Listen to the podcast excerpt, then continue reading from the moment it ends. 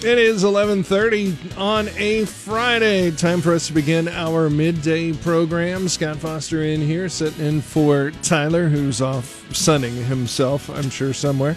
Listen, you could be sunning yourself here. It's wonderful out. A little windy, but still very, very nice. So we've got a full slate of activities coming our way here on midday. Uh, let's see, we got Bryce Dusky going to come in from Lincoln to talk to us a little bit. We'll give you an update on uh, some of the uh, tournament activities going on yesterday and today as we get ready for sports, and then we'll check in with the markets and see what's happening there. But let's uh, get things started from Lincoln. Bryce Duskett is with us, and uh, good morning to you, sir. Good morning to you, Scott. I can give you the farm news, but not the uh, the update on the bracket or the NCAA action. That is. Did, did you uh, fill your bracket out? I did not fill it out, what? and I wouldn't even know what teams are in it this year, Scott. Oh my goodness! Well, me, me disappointment. I still filled it out. I didn't know any teams that were in it. I just went by the colors, so that's all I had. Hey, here's what we did fill out the uh, the midday show in terms of the farm team content. We'll let you know what's coming up here at 12:19. Was we do every Friday check in with weather from Nebraska State climatologist Al Dutcher. Chad Moyer will visit with him. Then at 12:45, we will hear from Dr. Jeffrey Gold of the University of Nebraska Medical Center. He'll be joining us to share information on the COVID-19 vaccine and, in particular, discuss the rollout efforts in rural and urban areas. Then rounding out at 117, it's our weekly Friday Feeders feature. Try saying that three times fast. On this week's program, Chabella will bring us an update from the Panhandle as she visits with Douglas Olson about cattle body conditioning and spring forages. Now, Scott, before I toss it back to you, got to tell you, try not to mess up here on the update because we have our, our brand new intern watching, Whitney Steckel. Whitney, Whitney Steckel. Are you going to put Whitney on the air here? Yeah, we better put bit? her on the Okay, let's at least make her tell us where she's from. Yeah, where are you from, Whitney? Well, I'm uh, from the tiny town of Taylor, Nebraska, uh-huh. in the center of everywhere. That's right. You can't okay. you can't go from north to south in Nebraska without going through Taylor. Correct. Straight up Highway 183. Very good. Well, welcome aboard. I don't know that they've told you, but uh, when when they talk about intern, it's basically just indentured servitude. So I hope you're okay with that. Oh yeah, I'm getting used to it. well, welcome aboard, Whitney. Thank you, Bryce. I appreciate it. You got it, Scott. All right. Well, a uh, quick look here. Let's see. The University of Nebraska women's basketball team is playing in the WNIT right now, and they are leading UT Martin by 20 to 19. As far as the men's games today, just getting underway as Virginia Tech and Florida are uh, battling it out. Winners last night might have blown up your brackets already. Texas Southern was a winner over St. Mary's Drake with a close one over the Shockers of Wichita State. Norfolk State beat App State, and it was UCLA beating the Spartans in overtime. Bob Brogan's in here with more on uh, some business stuff. Stocks are moving a little bit lower as uh, the Bonds continue to rise. Bank stocks fell after the Federal Reserve announced it would end some of its emergency measures put into place for the industry last year. Also, uh, you know, stuff keeps coming out of the Federal Reserve from um, uh, pronouncements yesterday, so we'll pass those along, a few of those along to you. Those are some of the business headlines. All right. Thanks a lot, Bob. I appreciate it. Let's turn it over to Clay. Clay Patton on the Rural Radio Network as we talk to Mike Zuzolo, Global Commodity Analytics. And Mike, coming here into Friday, we started with the Ides of March. So as we come into Friday on the William Shakespeare track, maybe it's to inflate or not to inflate, but uh, the beans coming back maybe on a little more reflationary bias. Yeah, I think this helps us to understand what was uh, about, you know, what to do about nothing in terms of Thursday, just to continue on this terrible track of Shakespeare. But uh, I think the issue contends in, in the market with the outside markets, the crude oil, the dollar, the interest rates. That was the real shock yesterday. I think today helps support that idea because crude's back up. Not a lot though, and yet all of a sudden we see more Chinese sales of corn or Chinese purchases of corn by the to the United States, and you know another 31 and a half million bushels. I think we're close to 150 million bushels purchased so far this week at this stage, and this is in the midst of that uh, U.S.-China negotiation and and diplomacy meeting up in Alaska. So I think the outside markets really did help us uh, to understand how much they were negatively impacting us yesterday because the follow through today was not seen because we saw uh, a supportive crude oil price and all of a sudden uh, the shorts came in and covered very strongly. When we go across, in, specifically here in the grain complex, wheat again down here today, more rain maybe in the forecast, a decent start to that growing crop year. Is it sustainable to keep wheat on the short side of the spreads and continue to push corn and beans until we get more actually into a planning time frame? No, I really don't think so, Clay. I mean, if you're looking for another sharp move higher in the corn, not just to get back up to that 574 and a quarter uh, uh, top that we had uh, back in February in lead month futures. I, I think you really have to have wheat on board, and, and a soft red wheat corn spread that is now below 70 cents on the day uh, is not going to help us at all. It's going to help support the idea of feeding more wheat at this stage of the game if the cash wheat basis uh, starts to drop uh, as we get into the harvest time period here, which is only a couple three months away now.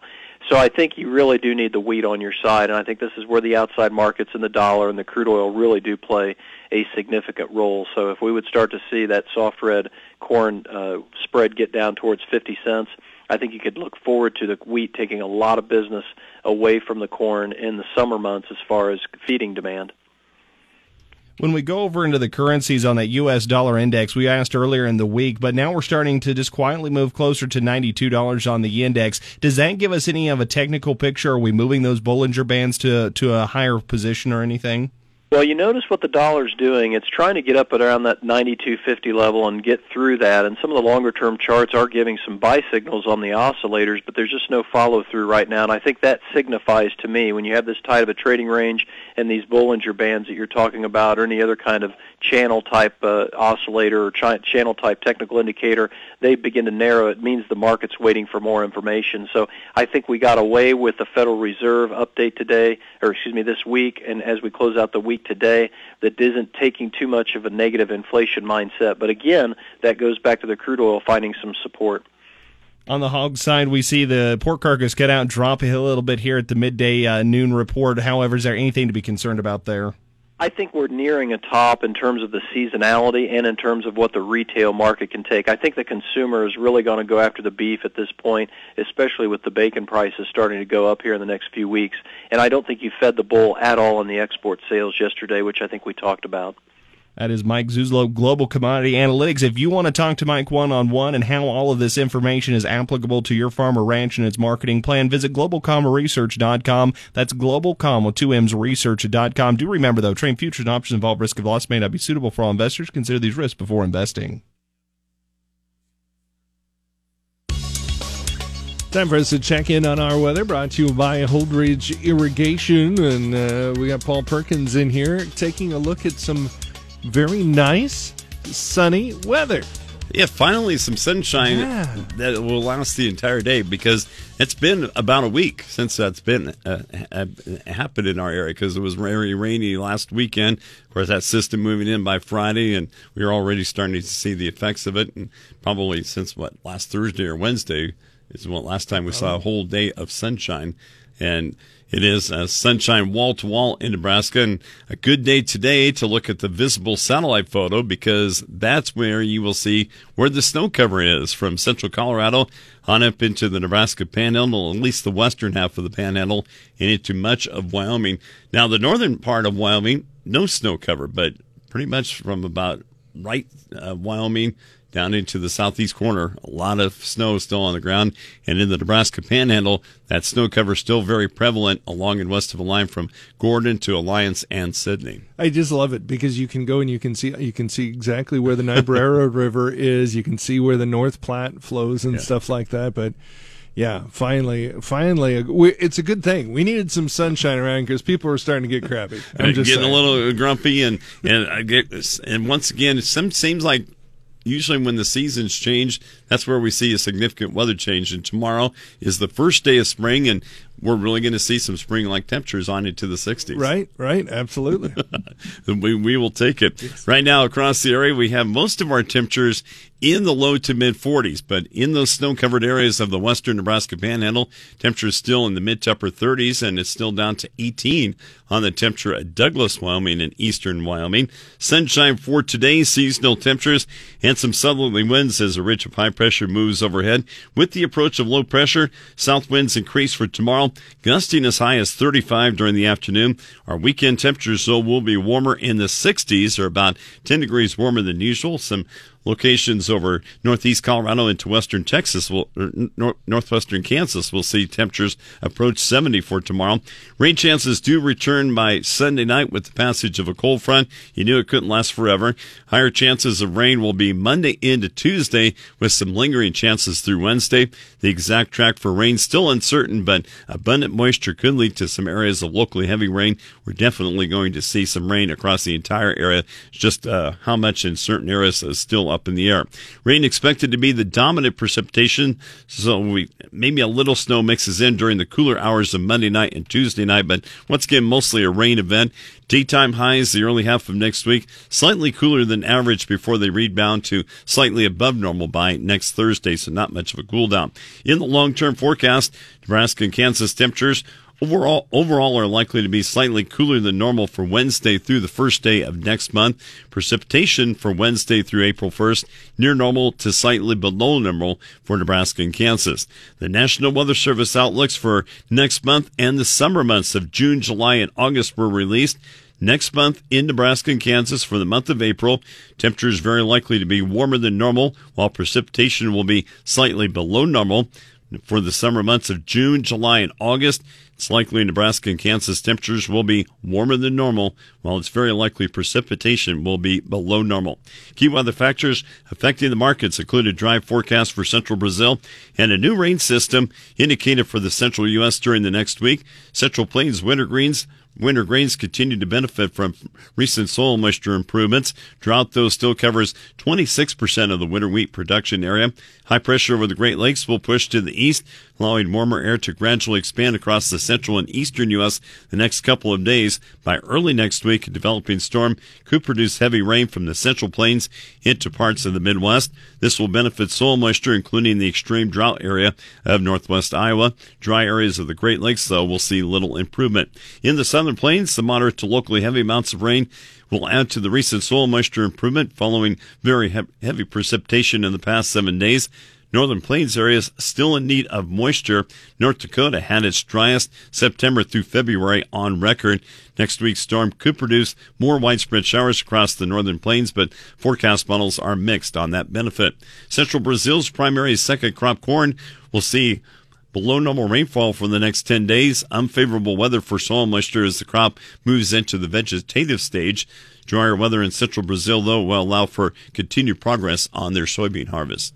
All right, very good. So above normal temperatures and below normal precipitation. Yeah, pretty much for April and then those summer months, it looks very likely we will be warmer than normal in the summer months. And right from about Nebraska and Kansas into the Dakotas into the northwest U.S., those high likelihoods this summer of below normal precipitation.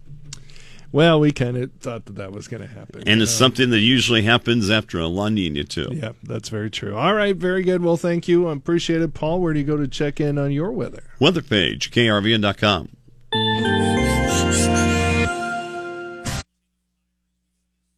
soybean meal market. That's giving support to the soybeans, which then in turn supporting corn higher. Although wheat was the short side of spreads early on, we're seeing the grains move high enough now that we pulled Kansas City wheat higher as well in the early afternoon trading. Moving over to the livestock trade though, with a midday pork carcass cutout that slipped a little bit. Lean hogs just trying to hold on to their early morning gains, although they're not making much move either direction with limited volume so far in the early afternoon trade. Right now we see the May corn 558 and a half up 11 and three quarters. That's July July corn now 538 and three quarters up eight and a half. September corn 489 and a quarter up three. December new crop 470 and three quarters up two and three quarters. May soybeans 1417 even up 24 and three quarters. July 1403 and three quarters up 23 and a quarter. August 1358 even up 22 and a quarter. November new crop 1223 and a half up 17 and a quarter. We see the May Chicago wheat 628 and three quarters down one and three quarters. So that's just seven from the high. It's at least seven off the low. July Chicago 621 and a quarter down three quarters. September, 621 and a half, down a quarter. May, Kansas City wheat, 587 and a quarter, up a quarter. July, 593 and a quarter, up one. September, 598 and three quarters, up one and a quarter. April live cattle, dollar 1880, up 22. June, dollar 1907, down 57. August live cattle, dollar 1812, down 90.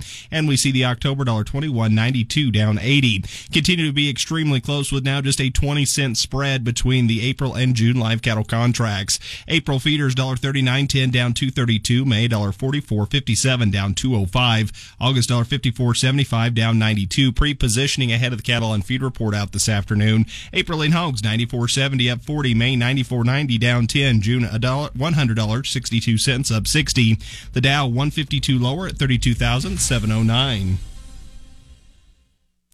Attorney advisement from Longo Legal PLLC. Attention farmers. Recent studies have linked the commercial herbicide Paraquat with a significant increase in Parkinson's disease. If you or a loved one were exposed to Gramoxone or any other paraquat-containing herbicides at work or on a farm and then developed Parkinson's disease, you may be entitled to financial compensation and you have the right to take action. Call Longo Legal today for a free consultation. 844-900-DRUG. That's 844-900-DRUG. Non-attorney spokesperson. Right now in Nebraska, over 150 AmeriCorps members are using their talent and passion to make our communities better. AmeriCorps is all about overcoming the challenges our country faces through compassion and teamwork. And the best part? Every AmeriCorps adventure is unique. Find out what AmeriCorps can be for you by starting your own adventure today. Learn more about AmeriCorps programming in Nebraska by checking out Serve Nebraska on social media. Sponsored by Serve Nebraska, aired with the Nebraska Broadcasters Association and this station. It's the fourth year in a row that the American Farm Bureau is giving members a chance to show off their farm dogs. Good Friday afternoon. I'm Alex Wojcicki joining you with a check of the latest in agriculture news today. Terri Moore is the Vice President of Communications for the American Farm Bureau, and she says the sign up process to enter your farm dog into Farm Bureau's Farm Dog of the Year contest is a simple one. It's a questionnaire, and then we invite you to send a video of your dog. And it's an opportunity just to have a little fun with uh, farm dogs and how they help out on the farm. And then they'll go through a judging process. We actually have a whole lineup of judges, and they'll judge the dogs based on helpfulness to the family, playfulness, and obedience. And more talks about why the contest is important to Farm Bureau and the prizes they're offering this year this contest has become a darling of sorts, both on social media and with folks outside of agriculture in general. Our 2021 Farm Dog of the Year contest reached more than 700,000 people and had more than 40,000 engagements, so likes and shares and comments. The grand prize winner will receive $5,000 in prize money, a year's worth of Purina dog food, and be recognized at our convention. We'll also have up to four regional runners up that will each win $1,000 in prize money. And to get more information, she says, we invite farmers and ranchers to jump on our website at fb.org and just search Farm Dog and that'll come up for you and you can apply right there to nominate your dog. Again, it's a quick questionnaire and we'd encourage you to also submit a video, but that's optional. And if you're not yet a Farm Bureau member, this is limited to Farm Bureau members, but it's very easy to sign up and you can do that through our website too. Again, that is Terri Moore with the American Farm Bureau. Well, the Nebraska Department of Agriculture is reminding pesticide applicators who received a special extension to their applicator license in May of 2020 due to the pandemic that they need to complete recertification training before April 15th, so less than a month away, in order to retain that license. Commercial and non commercial recertification and initial training sessions through pesticide safety education programs is open for registration at pested.unl.edu. And then private applicator in person trainings are being hosted at local county extension offices. So you need to contact your local extension office for more information. Well, ex Secretary Tom Vilsack recently offered his perspective on what's transpired to date regarding phase one of the U.S. China trade agreement and its impacts for the nation's ag exports to that market. I think the benefit that did accrue is that China did make a number of commitments in the sanitary and phytosanitary area, which China is now doing. They opened up access to their beef market, for example, but they haven't fully engaged with a regulatory system that allows for more rapid adoption of some of the genetically engineered technologies that are important. And so I think there's still work to be done but certainly the benefit of opening up markets, of reducing barriers, of making it a little bit easier to get into that market was certainly beneficial. The jury's still out, if you will, on precisely the impact of this. Certainly, if for whatever reason China it fails to meet its phase one requirements in year two, I think then we have to maybe begin the process of asking China what more can be done in order for you to meet those requirements, because they're about 80% of what they promised they would buy. Certainly better than it was, and certainly helpful to the market, no question, and a good thing. But they're not where they need to be, and they're not where we want them to be. That again is Ag Secretary Tom Vilsack. And finally, this afternoon, the Nebraska Soybean Board will hold its next meeting on March 23rd through the 24th. That's next Tuesday and Wednesday in Lincoln. And they'll be reviewing the fiscal year 2022 research proposals and other new opportunities. Broadcasting from the Nebraska Soybean Board studio, which is brought to you in part by Nebraska soybean farmers and their checkoff. You're listening to the Rural Radio Network. On the Rural Radio Network, I'm Chad Moyer. It's time for our weekly visit with Nebraska ag climatologist Al Dutcher. Al, good to have you on here and give us kind of the summary here, weekend into next week. What can we expect across farm country? Well, Chad, after what we endured there earlier in the week and then that persistent cloud cover and drizzle, it's kind of nice to see some sunshine, and it looks like it's going to hold at least for the next couple days as high pressure builds firmly in control over the central plains and heights rise, and the top of that ridge builds all the way up into the northern plains. With all this precipitation and the moisture at the surface, is going to act as a little bit of a buffer in terms of our high temperatures. We don't have that dry soil surfaces anymore, so we're going to see just a little bit of cooler temperatures than would have occurred if this we'd have been in this bright overall dry pattern. So we're going to be looking at highs for the most part, and this is east of the panhandle. We're going to be looking for most part into the 50s today, and then we're going to jump up into the upper 50s, low 60s tomorrow, and possibly holding that to the mid 60s for most of the state on Sunday before the clouds start to increase. I think where the where we'll see some of the cooler temperatures is going to be in the Panhandle. Going to probably knock five to seven degrees off your temperature compared to people that are 30 to 50 miles east of you, simply because that deep snowpack exists. But we should start to uh, erode that pretty rapidly this weekend, and we'll see a bump up of temperatures in the Western Panhandle, probably into the mid to upper 50s as we go into uh, tomorrow and then Sunday, and then we'll see temperature drop as this system, uh, big trough, comes out into the plains. And unfortunately, it looks like we're going to see an extended period of precipitation, particularly across eastern Nebraska. Big fetch of moisture coming from the Gulf. Going to be a, a period probably from about Sunday evening all the way through at least Tuesday afternoon, where we're going to see off and on uh, periodic rain and possibly moderate to heavy rain at occasions. And we're looking at possibly one to th- up to three inches if we get some heavier rain cells developing in, in, eastern Nebraska. As we go westward, it gets a little bit more difficult because there it looks like to be a fine a dividing line between the haves and the have-nots. But the GFS model at least is indicating that as that circulation pattern starts to move up from the Texas Panhandle up into the central Corn Belt, the wraparound moisture and the trough itself will broaden out such that we'll start to see some of that moisture getting into western Nebraska in the form of scattered rain and snow showers. We'll start as we get into the middle of next week, clearing things out and going into a warming trend at least into the first half of next weekend However, there is a, a, couple troughs that look like they're going to cross the northern plains, and at least from the GFS model standpoint, it is trying to bring in some cooler Arctic air into the northern plains. It's been bringing that in along the front range of the Rocky Mountains and shifting it all the way over to the Great Lakes region. So there's a lot of uncertainty here, but definitely a little bit more colder air coming in. It brings it down about to the central United States. So if that's the case, there may be some active weather that will develop somewhere within that troughing pattern. So we'll have to pay attention to that. It's just one of those things to watch out as we get it toward the end of the month. We'll get better delineation as we get into next weekend. And it looks like the ridge is going to at least build in for the first part of April into the Intermountain region and northern plains. But there are some waves that are going to move through at least on the other side of that ridge.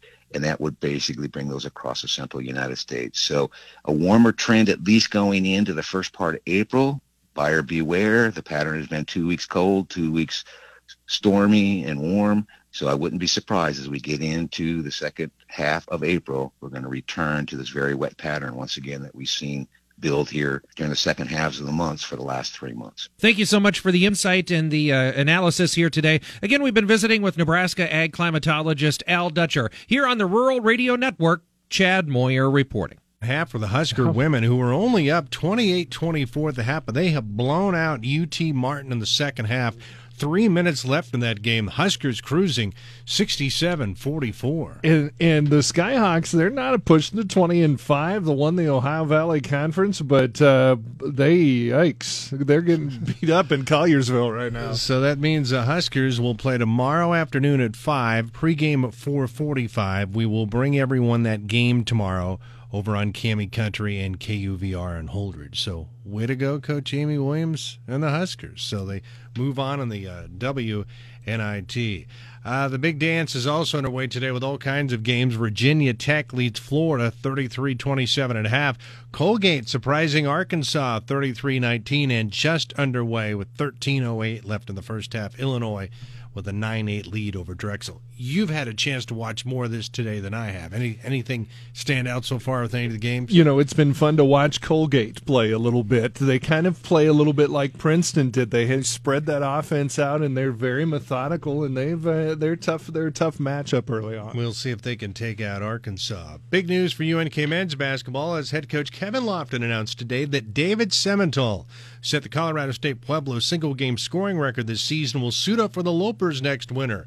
He's a 6'2, 185 pound guard with two years of eligibility remaining. He is the brother of UNK women's point guard Haley Semental. Uh, he'll have two years remaining. Last year, he averaged 19 points per game for CSU Pueblo. That's a big get for head coach Kevin Lofton. That's nice to have. Uh, Semental was number one on their radar in Really? terms of guys in the transfer portal, and they uh, get their first choice. They still have some other pieces they need to find, but this is a move in the right direction. UNK volleyball team improved to eight and two this spring with a sweep last night over Fort Hays State. MK Wolf led the Lopers with ten kills. Gracie Stenicky of Gothenburg had nine, and Bailey Sterling chipped in with eight. And the Husker baseball team heads to Iowa City this weekend. Those would probably be a chilly three games against Iowa. I don't know if you want to be in Iowa City to play baseball in March, but that's that's what the schedule holds for the Huskers. They split with Iowa last weekend. First pitch today is set for four. You can hear the game over on KAMI Countries. We'll see if the Huskers can get it rolling today against Iowa. All right, very good. Good day today, at least. Yeah, not bad it. today. Hopefully the weather holds, but then each team's tough. They're, they're used to it. They're used Northern baseball. That's sports. For more, find it anytime at krvn.com. Thanks, sir.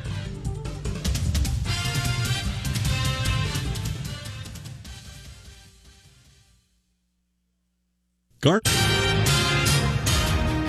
In accordance with a proclamation from the White House, Governor Pete Ricketts has announced that all U.S. and Nebraska flags are to be flown at half staff to honor and remember the victims of the shootings in metro Atlanta, Georgia, that took place on March 16, 2021. Flags will be flown at half staff until sunset on March 22, 2021. A woman, a girl, and a boy died from injuries sustained in a house fire Thursday afternoon in Kearney. Kearney Volunteer Fire Department and Kearney Police Department were called to the house in northeast Kearney around 12:42 p.m. Thursday, where they found the residence fully engulfed in flames. Firefighters located the three occupants, carried them from the residence, and then performed first aid before being transported by CHI Health Good Samaritan EMS to CHI Health Good Samaritan Hospital. After a significant life saving effort by hospital staff, all three victims succumbed to their injuries at the hospital. The Buffalo County attorney has ordered autopsies for the victims. The Kearney police chief says their thoughts are with the family of the victims involved in the tragic fire and they appreciate the efforts from all of the first responders who worked tirelessly in responding to the fire. This fire remains under investigation by the Kearney Volunteer Fire Department, Kearney Police Department, Nebraska State Fire Marshal Office, and the Buffalo County Attorney. A former longtime Nebraska state lawmaker has died at the age of 79. Dwite Pedersen of Omaha served the Nebraska legislature from 1993 to 2009. Pedersen was a leading advocate for alcohol and drug rehabilitation and worked with troubled youth and prison inmates. Pedersen represented the Elkhorn area of Omaha and ran unsuccessfully for Omaha City Council in 2017. He worked as a counselor focused on youth and was a recovered alcoholic who had been sober for 40 years. He also was known to help prison inmates, including those who rarely got visits from others. Nebraska health officials say a variant of the coronavirus, first found in Brazil, has been found in Omaha. The Omaha World Herald reports that the Nebraska Department of Health and Human Services has confirmed two people in Douglas County have tested positive for the so called Brazil P1 variant. That strain is believed to be responsible for a surge in hospitalizations in Brazil, even though many people there had already developed COVID 19 and made antibodies against it. State health officials say the Douglas County cases were detected through COVID 19 testing, and investigations into the cases were, are underway. The Lexington Lions Club is hosting their pancake feed this Saturday from 11 a.m. to 7 p.m. at the Dawson County Fairgrounds. Oscar De La Torre with the Lions Club. it's a big fundraiser for us, so we're happy to do do that. We're selling tickets. You can get them at the door. They are uh, five dollars for adults and three dollars for children. The Lions Club also encourages those coming to the feed to bring their used eyeglasses or hearing aids to be donated. The club will then use those to give to someone who can't afford such things. Reporting for the Rural Radio Network, I'm Ellen Simmons. I'm Clay Patton inviting you to take a productive visit to KRVN Cattlemen. 100% beef oriented, KRVN Cattlemen brings you expertise from across the plains in audio and video spotlights featuring industry innovators, handy Nebraska, Kansas, and cattle resources, including the inventory, cattle on feed, and slaughter numbers you need, plus hay reports for five states. You'll find a complete directory of upcoming auctions and private treaty sales. Click on the link for KRVN Cattlemen on the right front column of the homepage at krvn.com.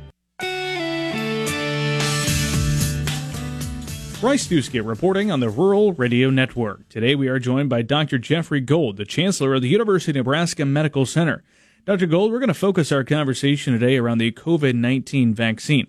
There are currently three approved vaccines in the United States. When it comes to our turn to get the vaccine, do we have the choice of which one to receive? Well, we really don't, uh, unless there's a medical indication or a contraindication that a prescriber, meaning a healthcare professional, uh, would select. But right now, you know, based on the data provided through the Food and Drug Administration, uh, all three of these products are safe and all three of these products are effective. I mean, at the end of the day, what, what does a vaccine have to do? It has to prevent serious illness, hopefully prevent hospitalization, and of course, in the best of all worlds, it needs to prevent death. And all three of these vaccine products have done that. And although there is concern that people articulate. One is uh, 95% effective, another one is 64% effective.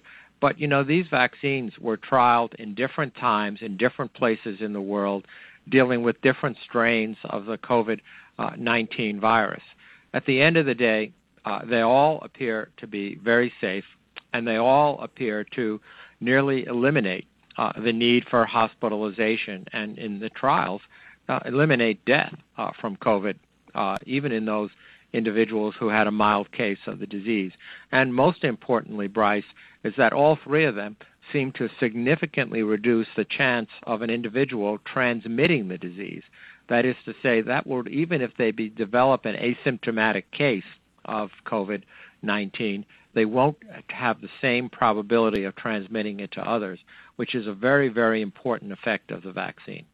Dr. Gold, let's talk about uh, urban versus rural. From your perspective and the things you have seen, has there been a difference in perceptions of the vaccine in more urban versus rural areas, or are, are concerns similar across the board and uh, people's tendency to get the vaccine? Well, you know, our preliminary experience here at the Med Center is uh, there was about 5.6% of our employees, for either medical reasons or concerns, chose not to be immunized. Now that's an astounding high number, but those are individuals who are, you know, frontline healthcare workers, and I'm talking about over 15,000 people uh, who were eligible, and almost all now have had both doses, two doses uh, of the vaccine. Because when we started this, we were talking both Moderna and Pfizer, and the J&J product was not yet available. Having said that, uh, there is a moderate amount of vaccine hesitancy that people are talking about, uh, not just in Nebraska, but frankly widely across the United States. Uh, and it cuts across not only uh, frontline healthcare workers to a small extent, but to uh, educators, uh, to people that work in convenience stores, supermarkets, all kinds of discussion about public transportation workers, and so many, many more. However, what we've actually seen is that when we open a clinic and we give people an appointment, they show up. The percentage of people who choose not to show up are few and far between. And right now, you know, we are immunizing more than 2 million Americans a day, which means that if this pace continues, we will get to herd immunity either by the end of the spring or the beginning of the summer, which will allow us to restore, uh, you know, a near normal, or what I like to call a new normal lifestyle, meaning we'll be able to visit with friends and family, we'll be able to dine and, and socialize with each other, go to sporting and cultural events, go to church without concerns. And at the end of the day, that's what we're really trying to achieve that sense of safety that people can go back to the life uh, that they really cherish. So I, only time will tell uh, whether uh, people will adopt these vaccines and uh, allow themselves and their family members and loved ones to be immunized. But I will tell you the experience across the long-term care facilities, you know, those over 75 across the nation, has been an incredibly high acceptance rate. Uh, school teachers, a very high acceptance rate. Healthcare professionals, a very high acceptance rate. So I am hopeful that that will persist uh, over time and uh, and get us to that point of herd immunity, which is you know not everybody, but it's at least 75 to 85 percent of the vulnerable population. And so uh, let's keep our fingers crossed and let's just keep sharing the facts about the safety and efficacy of these vaccines and hopefully people will respond accordingly. Absolutely. Herd immunity, that's a day we're all looking forward to. Dr. Gold, I want to give you the last uh, minute or two here. Final thoughts from you. What else would you like to add either about the COVID 19 vaccine or uh, UNL or UNMC up there in Omaha? Well, I would say that the research continues on. There are many other vaccine products that are currently under development that we are in the process of testing. Uh, we are about to, we just finished the Novavax trial enrollment and actually had some of the best trial enrollment uh, in the country, which is a different type of vaccine. Uh, we're about to announce a trial with a product made by a company called COVAXX, which is also a protein construct vaccine. Uh, there's little question that these vaccines will continue to evolve just as variant and mutation strains of the virus continue to evolve. Every time there's a significant variant, think about we'll need uh, some type of booster. And so it is likely that there'll be at least one booster to these vaccines. And there's even a possibility that this could be annual, uh, as it has been with uh, flu vaccine. And so we're going to continue to monitor that, continue to do this cutting edge research, and continue to communicate this fact based information. That is Dr. Jeffrey Gold, the Chancellor of the University of Nebraska Medical Center, joining us here on the Rural Radio Network. I'm Bryce Doeschot reporting.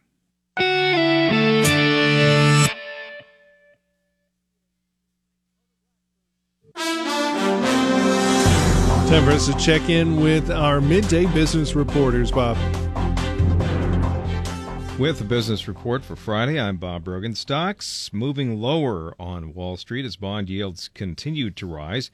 Bank stocks fell after the Federal Reserve announced it would end some of its emergency measures put into place for the industry last year to help deal with the pandemic. The S&P 500 index was down four tenths of a percent in early trading. The Dow Jones Industrial Average fell eight tenths of a percent, pulled lower by bank and energy companies while the NASDAQ composite was up one tenth of a percent. The Federal Reserve says it will restore capital requirements for large banks that were relaxed as part of the Fed's efforts to shore up the financial system during the early days of the pandemic. The Fed said it will not extend the relief from what is called the supplementary leverage ratio past March 31st. The easing of that regulation had been intended to give banks flexibility in what assets they could hold to meet regulatory requirements during the turmoil of the pandemic when banks were having to suddenly write down billions of dollars of loans. Germany is resuming vaccinations with the coronavirus vaccine made by AstraZeneca after European regulators said the benefits of the shot outweigh the risks, the European Medicines Agency said yesterday that the vaccine is safe, but it can't rule out a link between the vaccine and a small number of rare blood clots reported on the continent. A global semiconductor shortage and a February winter storm have combined to force Ford to build F 150 pickup trucks without some computers. The company says the pickups will be held at factories for a number of weeks and then shipped to dealers once computers are available and quality checks are done. The move is the latest ripple from the global semiconductor shortage, which earlier this week forced Honda and Toyota to announce production cuts at some North American factories. For the Rural Radio Network, I'm Bob Bruggen.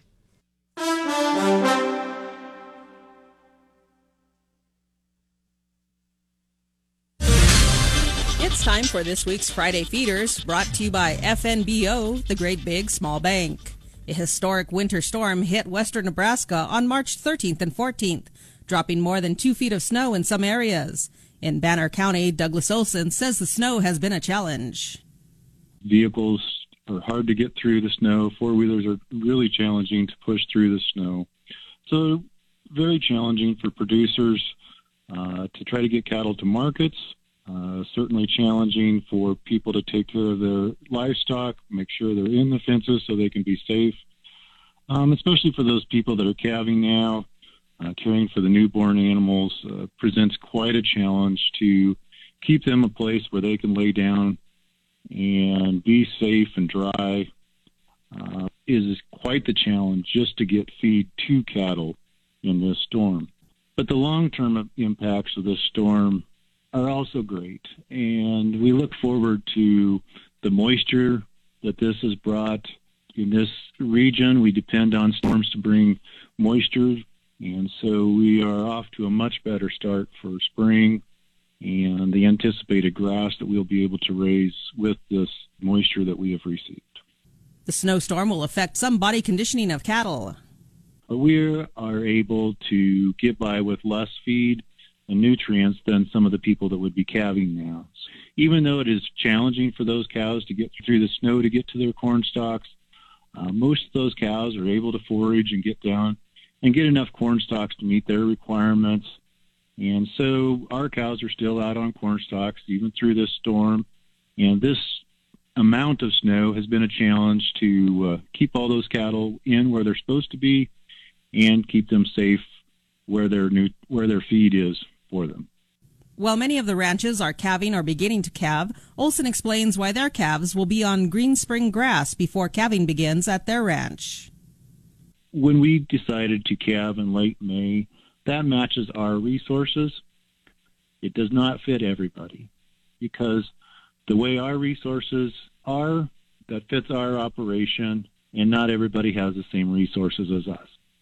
Calving season impacts many things on your operation uh, including what your winter feed supply is, where you're going to have your cows in the winter time, what your summer grazing resources are, and how close they are to each other.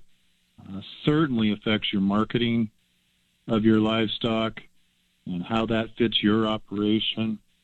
There's social family impacts to your calving season timing. So there's lots of things to consider when you can when you discuss what time you want to start calving. The heavy moisture from the snow will help in greening up the pastures. Olson says on their ranch they also rely on forages.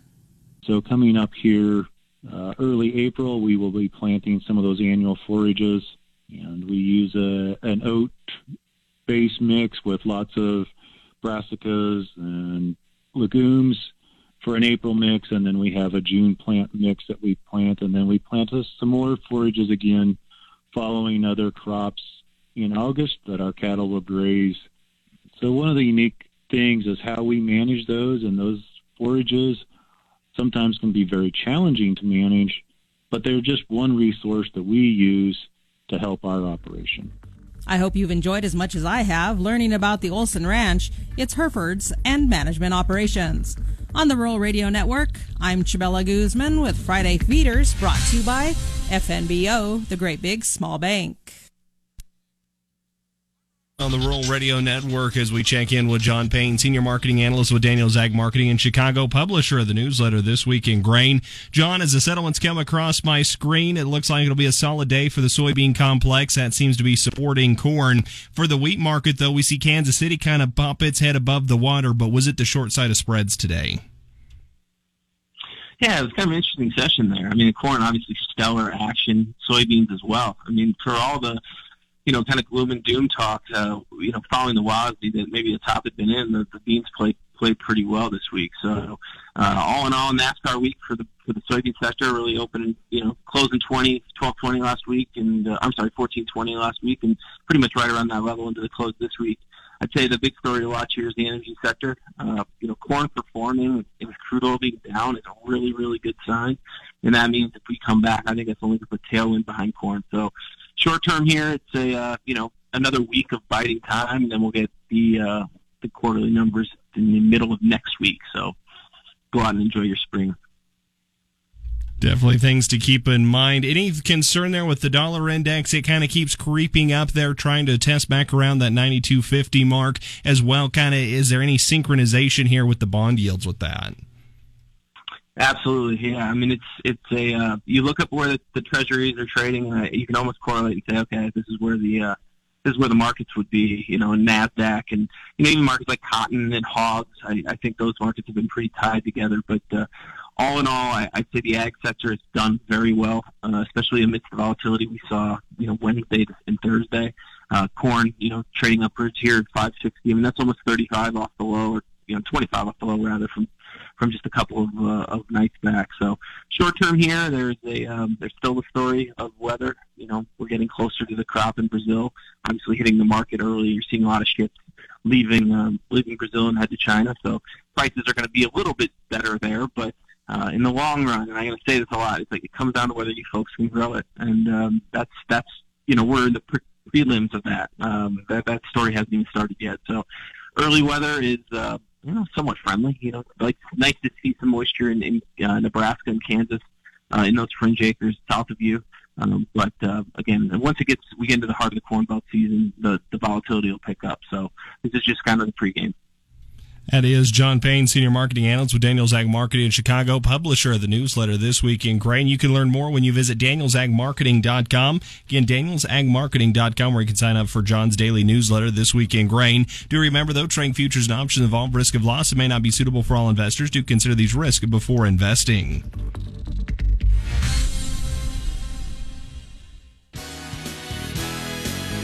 And that's going to do it for our midday program here on KRVN. To hear today's midday program in its entirety, you can go to podcast at krvn.com.